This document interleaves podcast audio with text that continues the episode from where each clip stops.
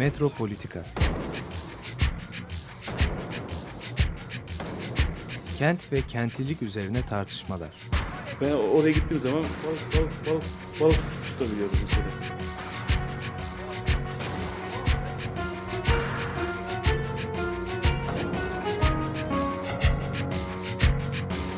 Hazırlayıp sunanlar Aysin Türkmen, Korhan Gümüş ve Murat Güvenç. Takusuyor ki. kolay kolay boşaltamadılar. Yani elektrikçiler terk etmedi Perşembe Pazarı merkezinde. Merhaba sevgili Açık Radyo dinleyicileri. Ee, Bugün e, hayatımızın herhalde en önemli gelişmelerinden bir tanesini konuşacağız. Üçüncü köprünün açılması. Ee, sanırım senin de şey, bilgisayarın açıldı Korhan. Evet, aynı anda açılış yaptık. Ee, birinci köprünün e, açılmasıyla hayatımızın çok ciddi değiştiğini İstanbul'daki hayatımızın belki Türkiye'dekilerin dahi söyleyebiliriz. İkinci köprü aynı şekilde yepyeni bir dönemi açtı. Yepyeni ekonomik e, ilişkilerin e, yolu oldu. Hem e, sembolü oldu hem de yolunu da açtı. E, ve bu demektir ki üçüncü köprü de bambaşka bir dönemi açıyor. Evet. E, bir dönemin de sembolü oluyor hem de bir dönemi açıyor. O yüzden e, bu e, değişik e, e, cephelerinden bakmaya çalışacağız bugün. E, hani ilk başta benim aklıma gelen soru hani tarihi bir perspektif içinde değerlendirirsek birinci köprüden ikinci köprüye şimdi ikinci köprüden üçüncü köprüye yani bu bu değişim nedir? Yeni dönem ne? Hani ikinci köprü neydi? Üçüncü köprü ne oluyor? Hangi dönemi açıyor? Bu farklılık üzerine sohbete başlayalım diyorum. Yani tabii basına yansıyan bir takım sorunlarla birlikte tartışılıyor. İşte bu e, şehirler arası otobüslerin yolculuk süresini tam iki saat arttırdı bu üçüncü köprü. Hem de aynı zamanda dikkat eder misiniz Yavuz Sultan Selim demiyoruz üçüncü köprü diyoruz. Evet. Demek ki daha pratik üçüncü köprü demek saymak daha kolay işaret analog sistem saatler gibi daha güzel anlatılıyor değil mi? Daha böyle konseptüel laflarla köprüyü adlandırmak yerine bir kere ben benim dilim üçüncü köprü diye alıştı. Bilmiyorum sizin de öyle mi? Birinci köprü demiyoruz ama mesela Boğaziçi Köprüsü diyoruz değil mi? Evet Çok o ilk enteresan. olduğu için birincisi sayılmıyor. bir de kısa hani Boğaziçi'ni de şey Evet. yapıyor. Bir de çok ideolojik gelmiyor sanırım. Evet. Şimdi burada mü- müthiş bir şey çıktı ortaya tabii. Yani hem iki saat yolculuk süresini uzatması hem de muazzam bir yakıt e, tüketimi hem de 65 kilometrelik bir ek yolculuk yaptırması.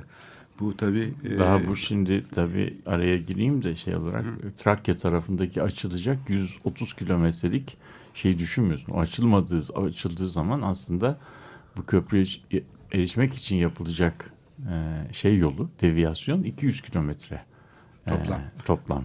Yani o e, şeyden artık Çatalca civarından filan bir yerlerden başlayacak. Daha da aşağılardan e, şeye yakın. Evet. Ve oradan e, ikinci yani e, Edirne Tem yolundan ayrılınacak ve ondan sonra yani o kısım yapılmadı. Onun için de bütün basında e, Mahmut Bey'e kadar geliniyor. Mahmut Bey'den e, üçüncü köprüye çıkan bağlantı yolu şimdi esas yol gibi çalışıyor. E, bu demek ki önümüzdeki zamanlarda bu da e, bu da çalışacak. Şimdi bu tabii köprünün şeyini düşünelim. Evet. Yani bir şimdi Aysin'in söylediği farklılıklar üzerinden git- gitmeden önce hani bu ortaya çıkan manzarayı şöyle bir şey yapalım. Hani benzerlik de var aslında.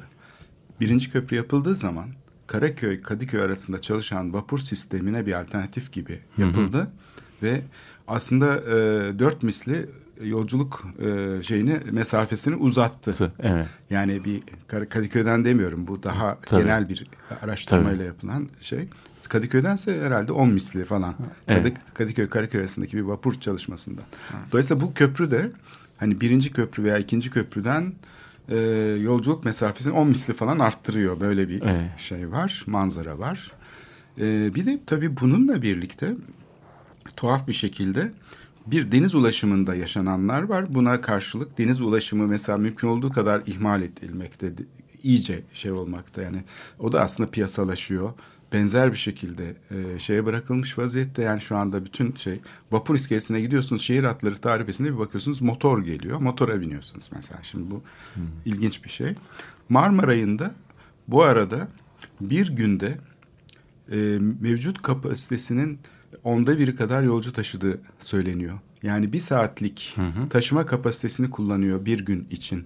Evet. 150 bin kişi. Bu da çok enteresan bir gelişme. Yani Marmaray aslında kadük kaldı. Marmaray yani o sistem yapıldıktan sonra bir miktar artması, Artması bekleniyor. beklenir. Ama Evet. ama tabii şu anda kapasitesinin çok altında. yani bu yaklaşık kaç sene oldu? Yani şimdi Evet. düşünelim 2011'de mi? Açılması evet e, açılması birkaç birkaç sene oldu yani bir Evet. şey arasında. E, 5 senelik bir gecikmeyi zaten e, kendi içinde yaşadık. Evet. Açıldıktan sonra da aslında gene bir e, şey sistemi Evet. yani bir Şu anda metro sistemi evet, gibi şu çalıştı. anda anladığım ve duyduğum kadarıyla sistemin diğer e, kısımlarının çalışması için bayağı bir çalışma varmış. Marmaray'da yakında çalışmaya başlayacak yani. Evet, Yani ama çok epey bir zamanda yani bir 10 senelik gecikme evet, aslında. gecikmeyle başlayacak. Evet. Şimdi Aysim'in söylediği şey yani bu üçüncü köprü hayatımızda bayağı bir şey değiştiriyor. Ben siyasette çok temel bir şey değiştirdiği kanaatindeyim. Yeni bir sermaye birikim e, şeyi yaratıyor, modeli yaratıyor. Çünkü hazırlanan master planlarda ben şimdiye kadar üç tane master planı inceledim. Yani hem Sözen zamanında yapılan hem Tayyip Erdoğan ve Ali Müftü Gürtün'e zamanında yapılan hem de bu son master plan. Bunların üçünü de e, okumuşluğum var yani. Bu üçünde de benzer şeyler vardı. Yani bu 2009'da onaylanan master plan aslında bunlarda bir süreklilik var. Yani şehrin makro formu olarak bir sahil yerleşmesi, bir lineer yerleşim öngörülüyor. Senin Mercedes yıldızı dediğin şeyin alt şeyinde bir e, iki tane uydu şehir öngörülüyor. iki tane alt merkez öngörülüyor falan. Bu bütün bu şey aslında bir süreklilik arz ediyor ve kuzeydeki bütün içme suyu O- kaynaklarını onları korumaya kor- çalışıyor. korumaya çalışıyor işte falan. Bunlar yani rasyoneli içinde bütün bilimsel akademik çalışmalarda da zaten desteklenen şeyler. Üçüncü köprü enteresan bir şekilde e, bu bir üst dil ise bu plan bunu bir şeye çeviriyor. E, dile diyebiliriz. Yani iki farklı kamu yararı temsiline çeviriyor. Yani bir üst sistem olarak çalışmıyor. O güne kadar plan aslında bir üst sistemdi. Yani bir kamu yararı vardı. O da bilimin kamu yararı. Aslında üçüncü köprü projesi bu üst sistemin oluşmadığını gösteriyor. Artık iki farklı kamu yararı, iki farklı sermaye birikim modeli var. Bu çok açık ortaya çıktı. Bu zaten geçmişte de böyleydi. Yani işte binaları restore mi edelim yoksa yıkıp apartman mı yapalım? Mesela bunun bir örneğidir. Hani hangisi kamu yararı? Ee, tarihi köşkler o yüzden habire yıkılmıştır. Hani onun gibi te, en basit ölçekten başlarsak bugün de e, üçüncü köprü e, böyle planlar e, bir takım yani bir mevcut sermaye birikim modelini korumaya çalışırken bu yeni plan yeni yapılan şu anda e, yeniden e, üçüncü köprü için alacak olan plan farklı bir sermaye birikimi için kapı açıyor ve bu da aynı zamanda Türkiye'nin siyasi durumuna işte şeyiyle birlikte bütün e, çevresiyle birlikte yani e, düşünce özgürlüklerine kadar uzanabilecek ölçekte bütün şeyi bağımlı hale getirecek e, bir şekilde sırf bu sınıf e, şeyini yaratabilmek için yani bu sermaye dönüşümünü e, yaratabilecek bir müdahale olarak şehre gerçekleşiyor. Evet. Şimdi tabii yani senin bu üçüncü köprüyle anlattığın şey ye benim ilave edeceğim bir şey yok. Sadece bunu bu anlatını na- nasıl bir çerçeveye oturmamız lazım. Yani şehir büyümesiyle alakalı nasıl bir çerçeveye oturursak bu e, anlamlı olur sorusundan başlayacağım. Şimdi e, biliyorsun şey iç- içerisinde bu pazar ekonomisiyle ilgili e, ilgili kuramlarda yani ilk işte sanayi devriminden sonra e, Burjuva devriminden sonra Fransız devriminden daha önce İngiltere'de yapılan devrimden sonra pazar ekonomisinin giderek e, daha önceki feodal e, bağlarından e, kurtularak kurtularak liberal bir biçimde yani kendi kendine amaçlar bir sistem olarak çalıştığı bir dönem var. Bu dönem işte 1700 diyelim 60'lardan 80'lerden 1840'lara kadar e, olan ki dönem 60 senelik bir dönemi e, kapsıyor. Bu dönem içerisinde işte 1789'da Fransız devrimi oluyor ama her İngiltere'de böyle bir devrim yok fakat şey çalışıyor. Sanayileşme ile beraber de sanayileşme o dönem İngiliz İmparatorluğu'nun büyük şey üzerine nasıl gücü üzerine e, eklemleniyor. Hindistan'ın, Kanada'nın işte e, Afrika'daki e, şeylerin Çin'in e, kaynakları üzerine eklemlenerek sanayi kendisine e, gerekli olan, ihtiyaç duyulan talebi e, biraz metazori de olsa e, yaratarak Biraz e, yani şey yapıyor. E, kendini yeniden üretmeyi şey yapıyor.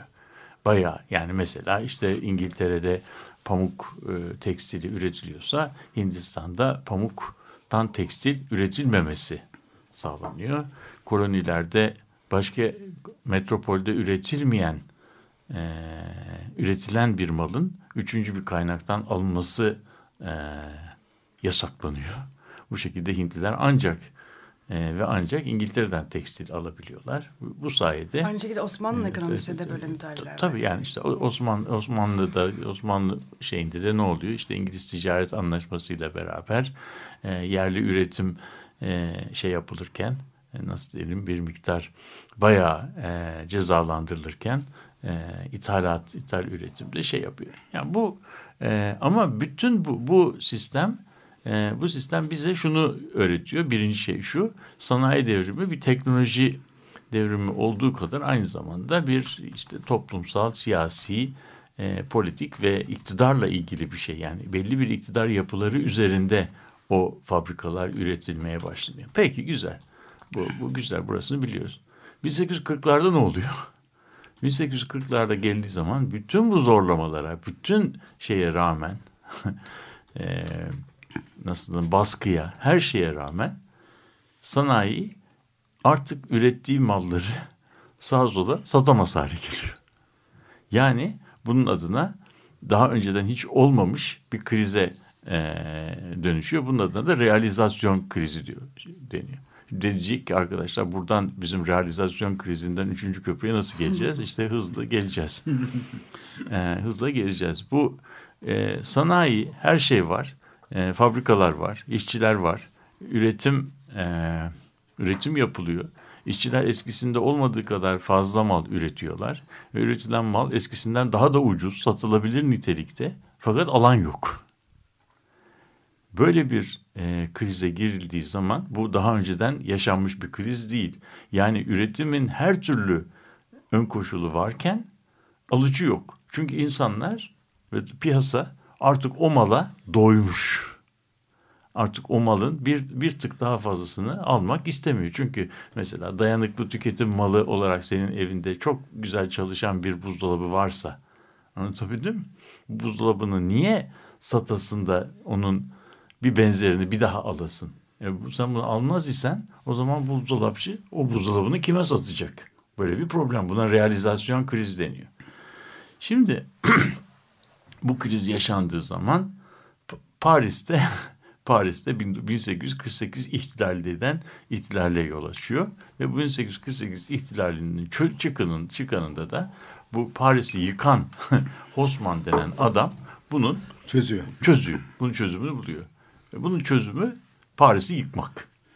Yerine yeni bir Paris yapmak. Yani eski dönemin Paris'ini yıkacağız. Evet. Yerine yeni bulvarlar açacağız, yeni binalar yapacağız, yeni yollar yapacağız, yeni altyapılar yapacağız. Ve bu Paris'i yeni dönemin başkenti haline getireceğiz. Ve bu proje tabii görece demokratik e, ve hukuk devletinin e, geçerli olduğu e, ikinci cumhuriyette değil, üçüncü cumhuriyette yani Napolyon 3'ün e, baskıcı rejimi altında gerçekleşiyor. Paris'i yıkan adamı da Baron Haussmann deniyor ve bu Haussmannization bizim kentsel dönüşüm diye bir, diyebileceğimiz bir işi yapıyor. Paris'i yıkıyor. Ondan sonra onun yerine yeni bulvarlar, yeni e, o bulvarların ucuna meydanlar, o meydanların ucuna yeni binalar filan. Tabii bunun bir sürü okuması var. Bir tanesi de deniyor ki işte bu işle yapılırken Paris'te mesela başka e, Batı Amerikan şehirlerine benzemeyen bir ızgara şehrinde bir e, plan yerine e, yıldız şeklinde bir plan oluşuyor. Bu yıldız şeklindeki planın şehir şeyinin özelliği de böyle bir mekanda yani buna triangüler latis deniyor. Yani böyle altı yollardan bir yerlere gidiliyor. Her me- merkezde altı sekiz yol var. Oradan e, bir başka yola. Böyle bir sistem içerisinde e, polisin herhangi bir olay yerine muhar e, intikali grid ızgara sisteminden yüzde otuz daha hızlı oluyor. Eğer yolları biliyorsan. İkincisi bunlardan bir tane e, şeyi Topu koyarsan. bir, yani bir tane meydanı tutarsan sekiz tane cadde üzerindeki barikatları e, yıkabiliyorsun. Yani o yüzden barikat sisteminin oluşmasına karşı muazzam bir şey. E, yani hem siyasi ama iktisadi boyuta getirdiğimiz zaman eski dokuyu yıkıp yerine yeni binalar yaptığın zaman endüstride yeni döşeme, yeni boya, yeni e, iş yani tıkanmış talep yaratamayan ekonomiye yeni bir e, talep yaratmış Ve yeni oluyor. işçi. Yeni bir şey ve bu Ve aslında işçi- işte işçiye iş işlere iş. Ama Aynı zamanda mekan politikası. Tabii. Burada iş işçi dediğimiz işçi sınıfı da David Harvey'de hayır hayır. David David David Harvey'de daha önce e, 1848'de ayaklanmış olan e, işçi sınıfı bu proje karşısında ikiye bölünüyor. Çünkü bazı iş kollarında çalışan e, işçiler bundan hiç yararlanmıyorlar. Bazıları ise çok yararlanıyorlar. O zaman bu proje işçi sınıfının bazı katmanları için çok e, cazip, bazı katmanları içinse hiç cazip değil. Hem iktisadı çözüyorsun, hem politikayı çözüyorsun, hem emniyet problemini çözüyorsun ve eski rejimin problemlerini şey yapan bir çözüm olarak ortaya çıkıyor. Bu Baron Haussmann'ın da tabii bunun içerisinde muazzam bir arsa spekülasyonu da var. Baron Haussmann'ın da eşi biraz saftil bir hanımmış. O da bir toplantıda e, rivayet o ki şöyle bir öykü anlatmış. Biz ne kadar şanslı bir aileyiz ki nereden arazi alsak önünden yol geçti demiş. Bunu bugünkü siyasetçiler de Ay, söylüyor. bunu, ben bunu, bunu, bunu, bunu bugüne ilişkin ben Baron Osman'ın hanımının ilişkin dedikoduyu nakletmekle yetineyim burada.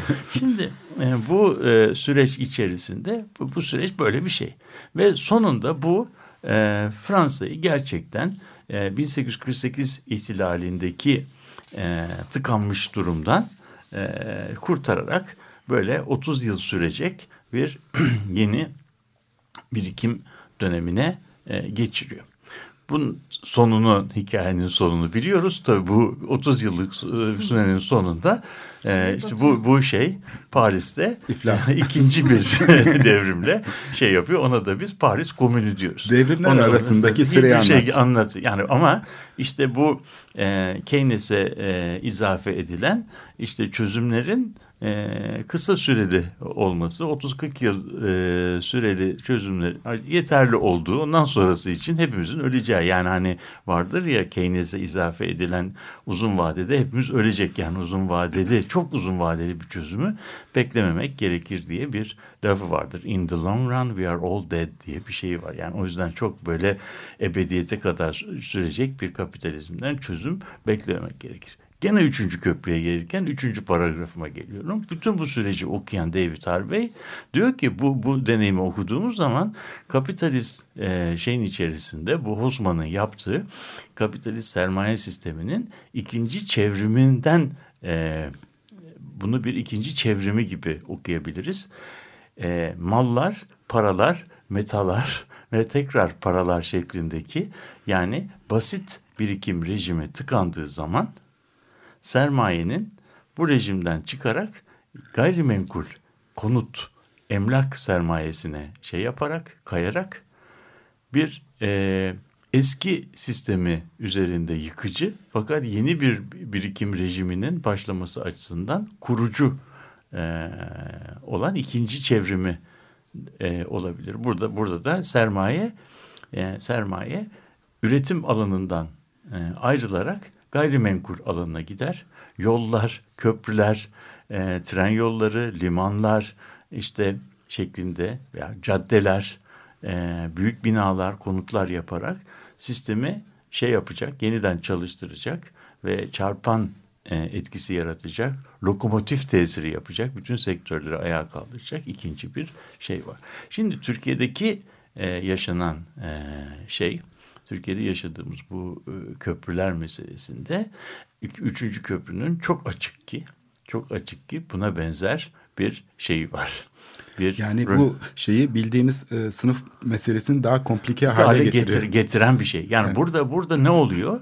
Şimdi e, uzun bir okuma yapılırsa, uzun bir okuma yapılırsa devlet e, üretim alanında yani üretimde e, işte kitler üzerinden e, kamusal e, alandaki kamusal yaşamın yeniden üretimi açısından ulaştırma alanında hava yolu, deniz yolu, karayolu, e, konut e, bütün bu alanlarda veya sağlık, eğitim, kamu yatırımları yapan hayatın her alanına giren bir alandan kamunun neoliberal e, politikalarla e, tedricen ve adım adım geri çekilmesi kamunun elinde ser, e, ekonomiye müdahale fırsatlarını oldukça e, daraltıyor. Böyle olduğu zaman o biriken e, sermaye ne yapılıyor?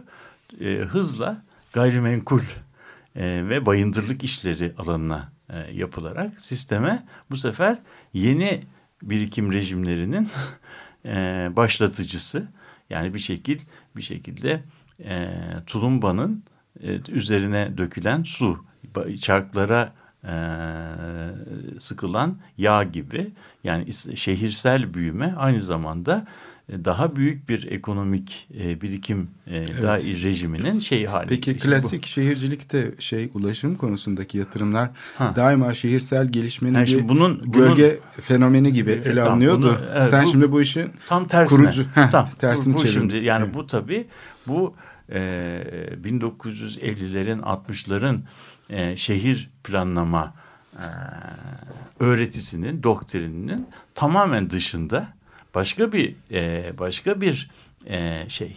Yani bu durumda bu böyle bir e, sisteme girersen şehir şehirde kamu yatırımları, konutlar, parklar, bahçeler, e, ulaşım sistemleri yani bütün kamu yatırımları bir kamu yararı gözetilerek yapılmıyor.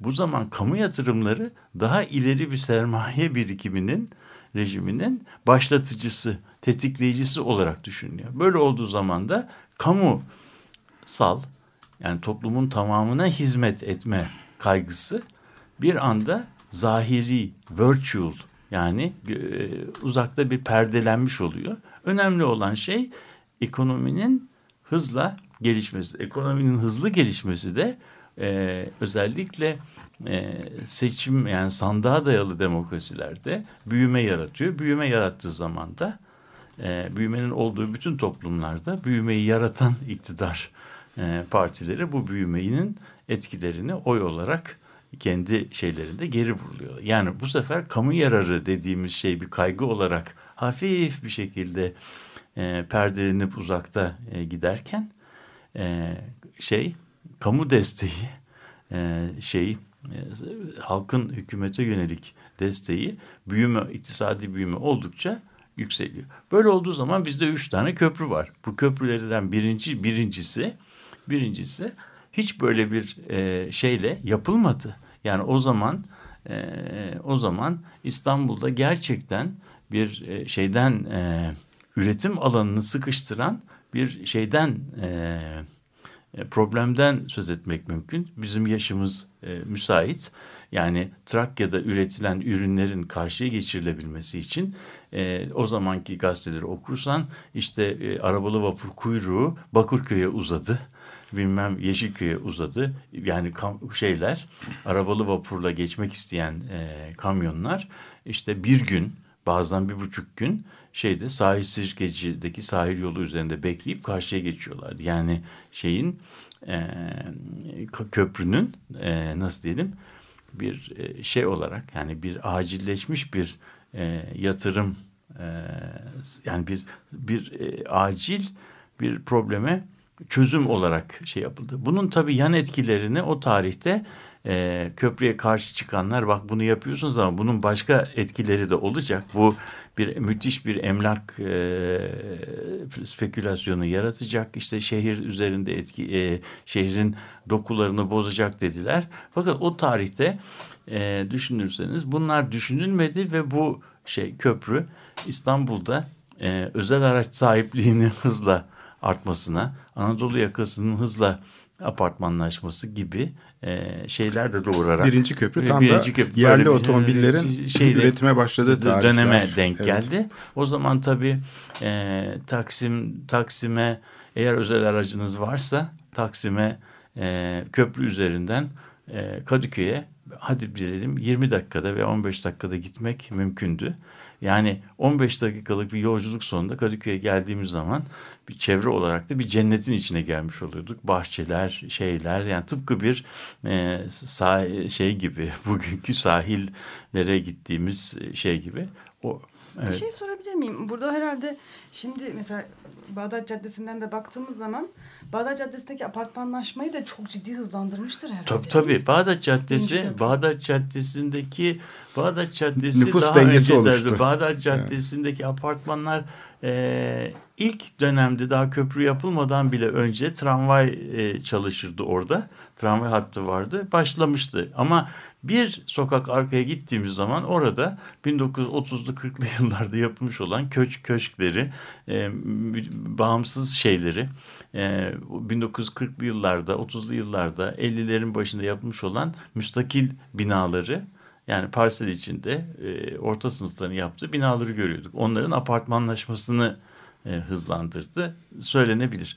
Yani bu şey ama birinci köprü yani hakikaten e, bu- bugünkünden çok daha farklı bir e, konjonktürde ve e, kamu, kamu hizmetlerinin çok daha farklı bir biçimde algılandığı bir dönemin köprüsüdür. Sonuçta da işte İstanbul'da nüfus dağılımı, e, bazı mahallelerin e, yeşil alanının kaybı falan gibi şeyler e, yol açtı. Ama yani sonra da bakarsak köprü yapıldıktan sonra 1980'lere ve 88 yılına kadar 15 yıl İstanbul'da ay bir tane daha yapalım, e, bir tane daha köprü yapalım falan diye de bir şey olmadı. İstanbul'daki şeyin sistemin değişmesi aslında 81 yılından sonra e, bu e, şeyci Fordist birikim rejiminden daha çok işte neoliberal rejime geçişle beraber 24 Ocak kararlarıyla filan. Böyle olduğu zaman kamu sistematik olarak artık elini e, kitlerden ve şehirdeki e, su hizmetinden, elektrik hizmetini ben yapacağım, hepsini ben yapacağım türündeki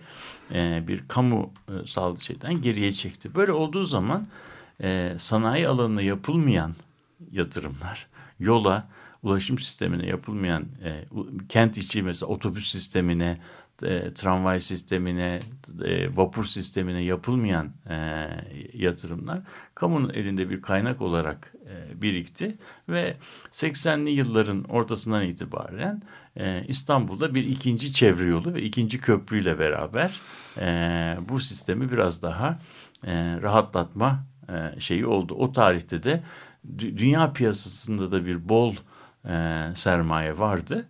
O sermayeye e, yatırım yeri arıyorlardı. İşte çok e, şey yüksek pazarlık güçleriyle işte İstanbul'dan e, Ankara'ya kadar gidecek olan bir otoyol sistemi ve bunu ikinci bir köprüyle geçiş imkanı verildi. Bu İstanbul'un e, biraz desantralizasyonuna ama buna birazcık utangaç ve gevşek desantralizasyonuna imkan verdi diyebiliriz.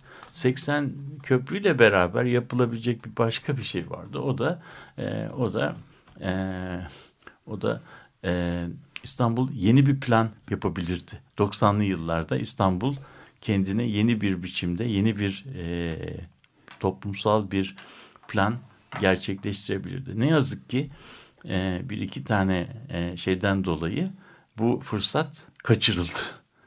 E, ikinci köprünün bize açtığı fırsatlar kaçırıldı.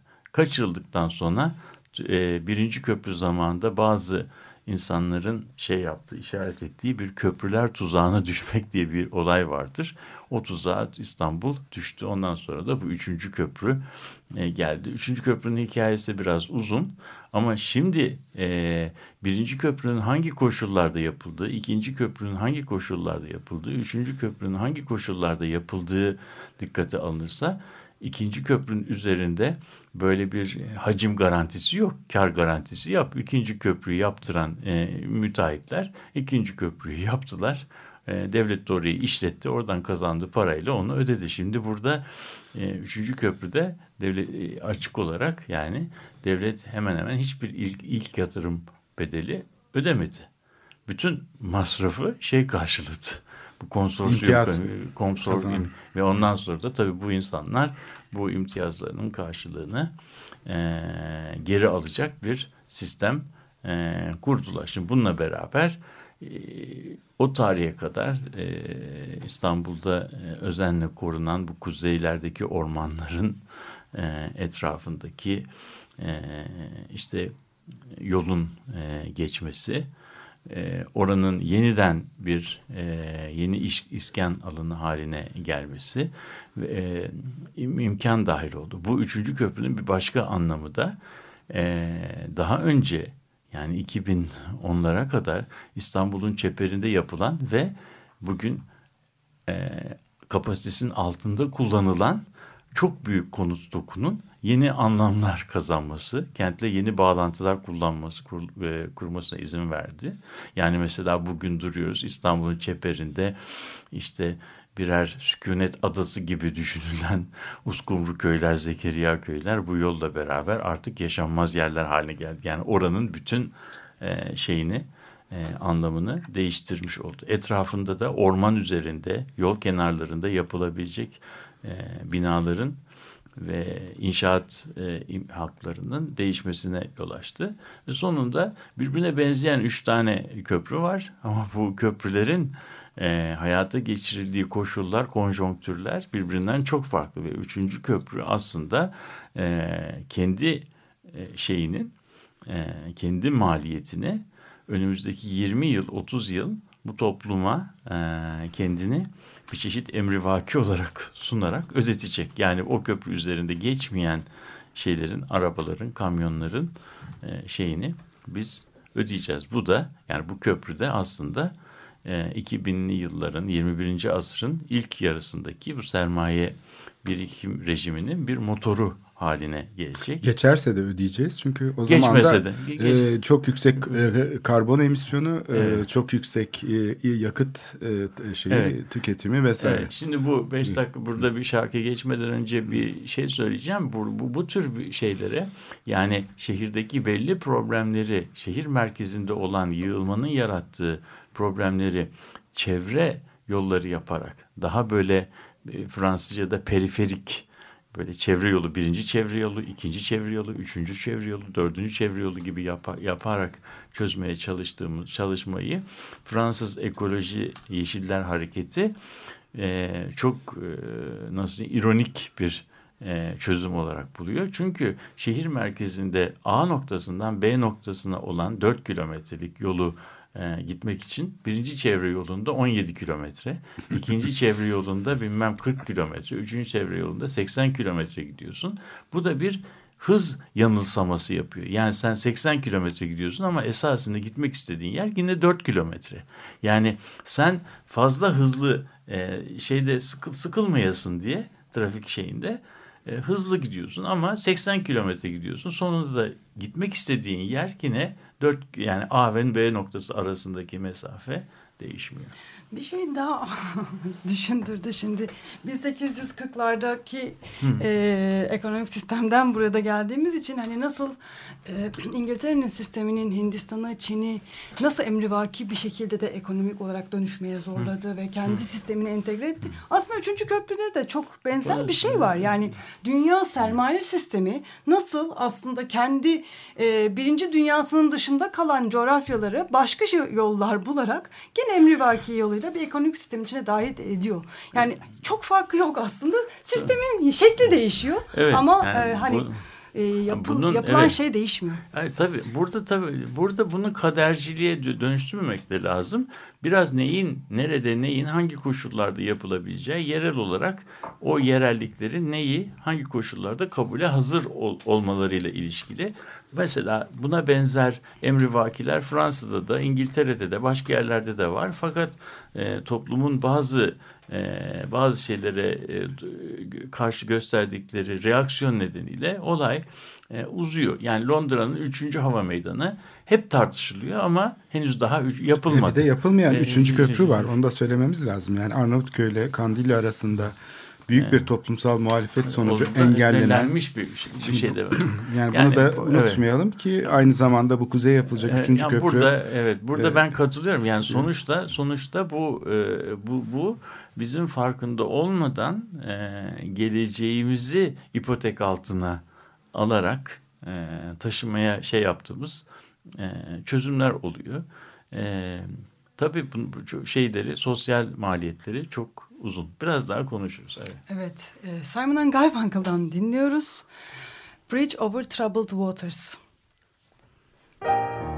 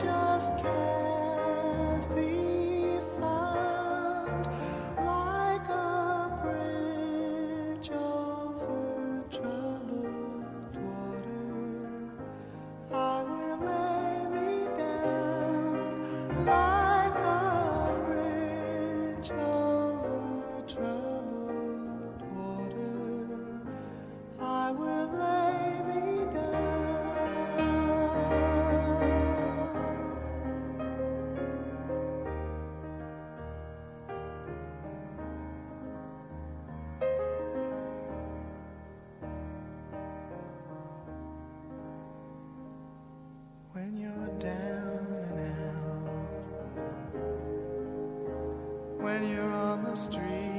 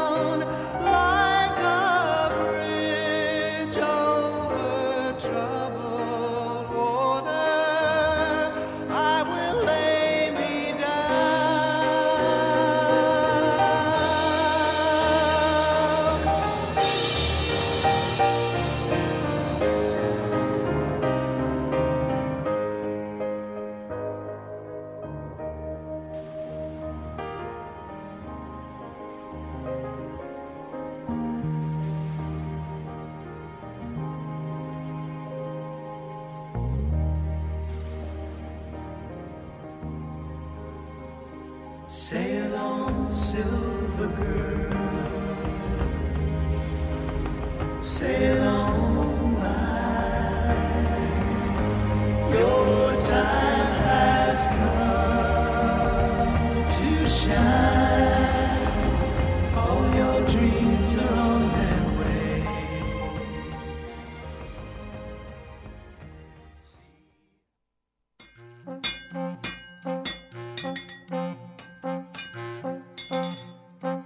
metropolitik kazı.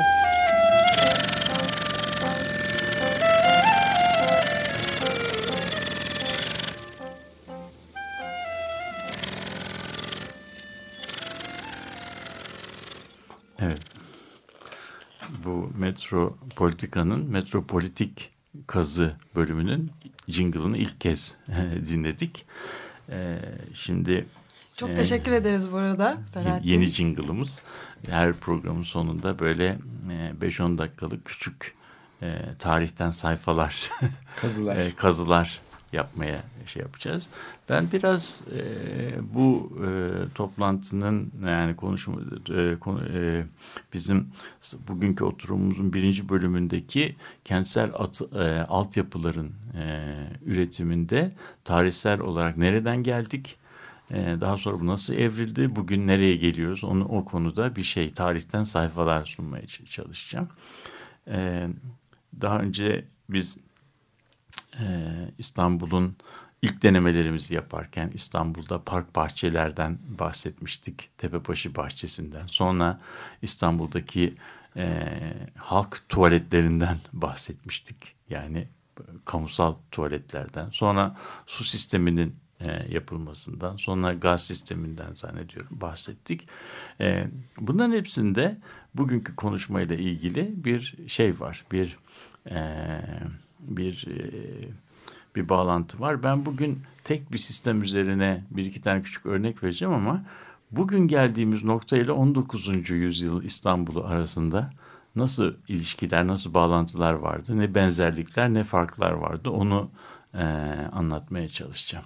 Şimdi İstanbul'un e, kentsel altyapılarıyla ilgili hangi e, kitabı açarsanız açın. İsterseniz su, isterseniz deniz yolu, isterseniz kent e, taşımacılığı.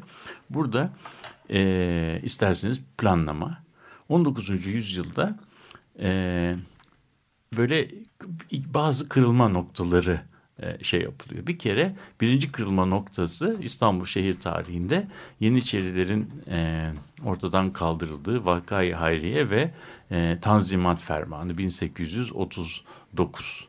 Bu, bu bir kırılma noktası. Bu bir, Fransa'da şey ne kadar önemliyse e, devrim ne kadar önemliyse bizim 1826 Yeniçerilerin ortadan kaldırılması ve Tanzimat Fermanı da o kadar e, önemli. Böyle bir şeyden bahsediliyor. E, bu Tanzimat Fermanı ile beraber e, Osmanlı'nın eski rejim, ansiyen rejim, klasik Osmanlı kent yönetimi ortadan kalkıyor. Yani artık e, kadının e, denetlediği, e, Yeniçerilerin denetlediği bir e, sistemden giderek şeye geçiliyor. E, kamusal bir e, otorite olarak şehir yönetime geçiliyor ve ihtisap ağlığı denen bir sistem kuruluyor. Burada artık şehir yönetimi e, biraz daha memurlar eliyle yürütülmeye başlanıyor. İşte kamu binaları yapılmaya başlanıyor. Memuriyet e, bir bürokrasi sınıfı ortaya çıkmaya başlıyor. Bir yasal çerçeve falan var. Burada yani bu aslında böyle e, bir şey nasıl diyelim pek puslu bir dönüşüm dönemi. Ama bunun e, şekil almaya başlaması 1850'lerde geliyor. Burada Kırım Savaşı, ilk belediyenin kurulması ve finans sisteminin e, o, o örgütlenmesi bir Osmanlı yeni bir sisteme getiriyor. Şey e, Kırım Savaşı ile beraber e, İstanbul şehri dünya ticaretine açılıyor. Nüfusu artmaya başlıyor ve nüfusu artan şehirde artık vakıfların idare ettiği sular, su sistemleri, işte liman, e, yollar, e, kanalizasyonlar tümüyle iflas noktasına geliyor. Ortada para yok ama müthiş bir modernleşme ihtiyacı var. Bu, bu parasız sermaye get, e, şeyinden yoksun.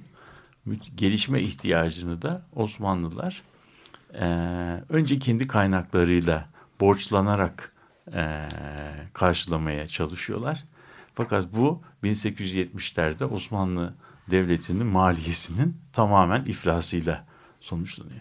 1870'lerden sonra Osmanlılar şehir hizmetlerini karşılamada imtiyazı e, öne çıkaran bir sistem e, ortaya çıkarıyorlar. Bu sistemde nedir? Ortada para yok. Devletin bunun elinde bir sermaye yok. Bu sermaye e, ama bir hizmet gereksinimi var. Elimizde iki tane aktör var. Elinde sermayesi olan e, özellikle dış şirketler var. Bunlar sermayeyi bir yere yatırıp oradan bir getiri almak istiyorlar.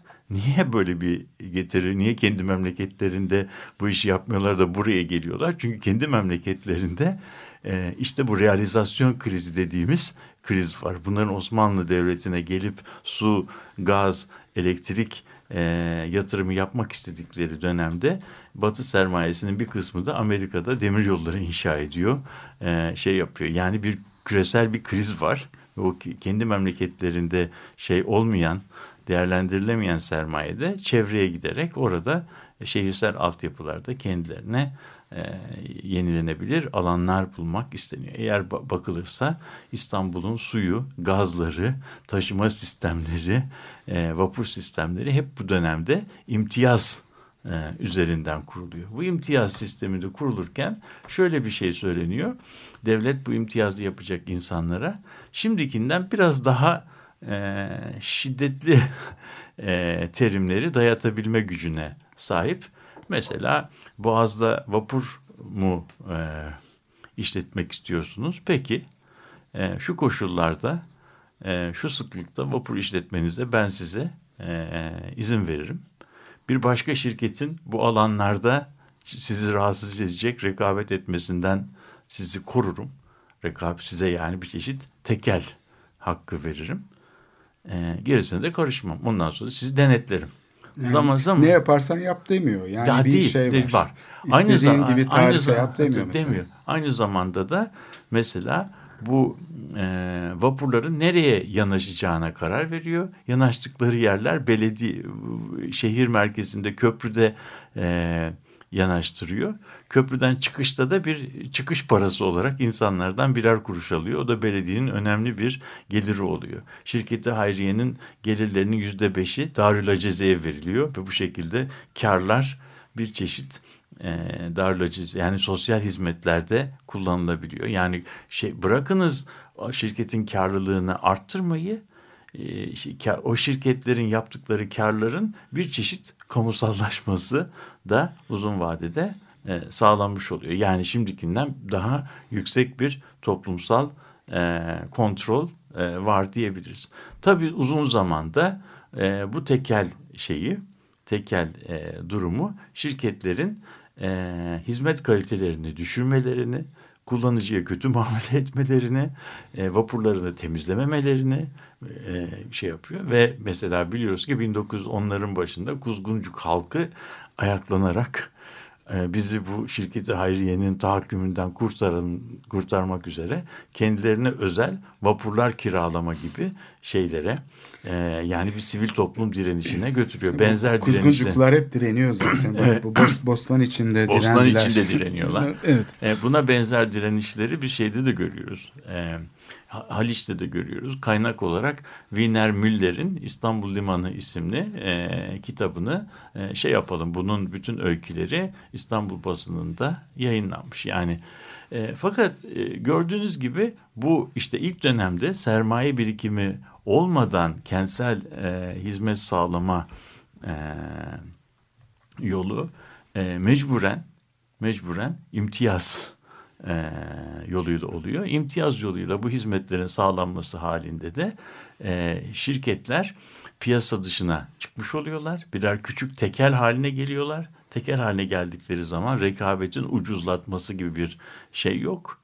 E, bir şeyden yoksun kalıyorlar ve kendi tarifelerini uzun vadede şeye e, topluma diretme gibi e, yolları buluyor. Fakat evet. Bu söylediğin şey e, önemli ayrıntı. Haliç halkı, Haliç'te yaşayan bazı semtlerdeki insanlar ve Kuzguncuk halkı Evet. e, bu şeye e, Şirketin karşı çıkarak karşı, evet. kendileri yönetiyorlar. Evet, bu çok ke- enteresan bir yeni model aslında. Bugünkü dünyada mesela uygulanan modele çok benziyor. Yani biz, biz Hizmeti bir- özelleştirebilirsin ama yönetimi özelleştirmeme. Yani bu, bunun yani hizmeti özelleştirebilirsin ama kalitenin sonsuza kadar düşülmesine razı değiliz. Yani bu bu bu da bu da şeyin e, hiz, yani özelleştirmenin bir supervision e, altında. Yani ben otobüsün kimin tarafından e, işletildiğine ilgilenmiyorum. Ben otobüs hizmetiyle e, ilgileniyorum. Bu hizmetin belli bir sıklıkta, belli bir temizlikte, belirli bir kalitede olmasını istiyorum.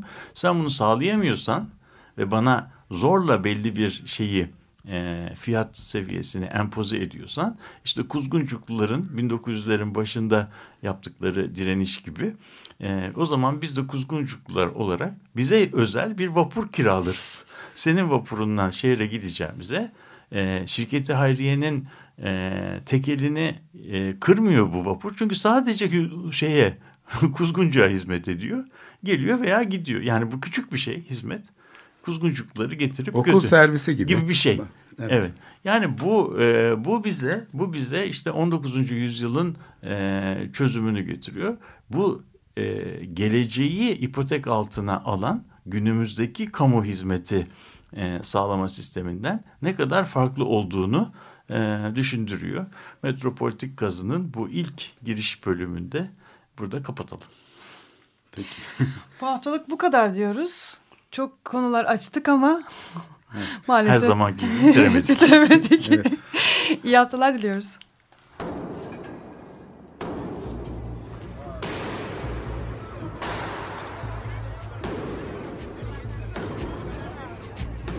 Metropolitika Kent ve kentlilik üzerine tartışmalar.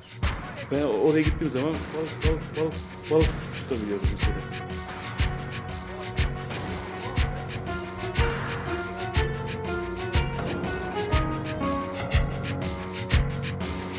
Hazırlayıp sunanlar Aysin Türkmen, Korhan Gümüş ve Murat Güvenç. Takusuyor yani. Kolay kolay boşaltamadılar. Yani elektrikçiler terk etmedi Perşembe Pazarı merkezinde. Açık Radyo program destekçisi olun. Bir veya daha fazla programa destek olmak için 212 alan koduyla 343 41 41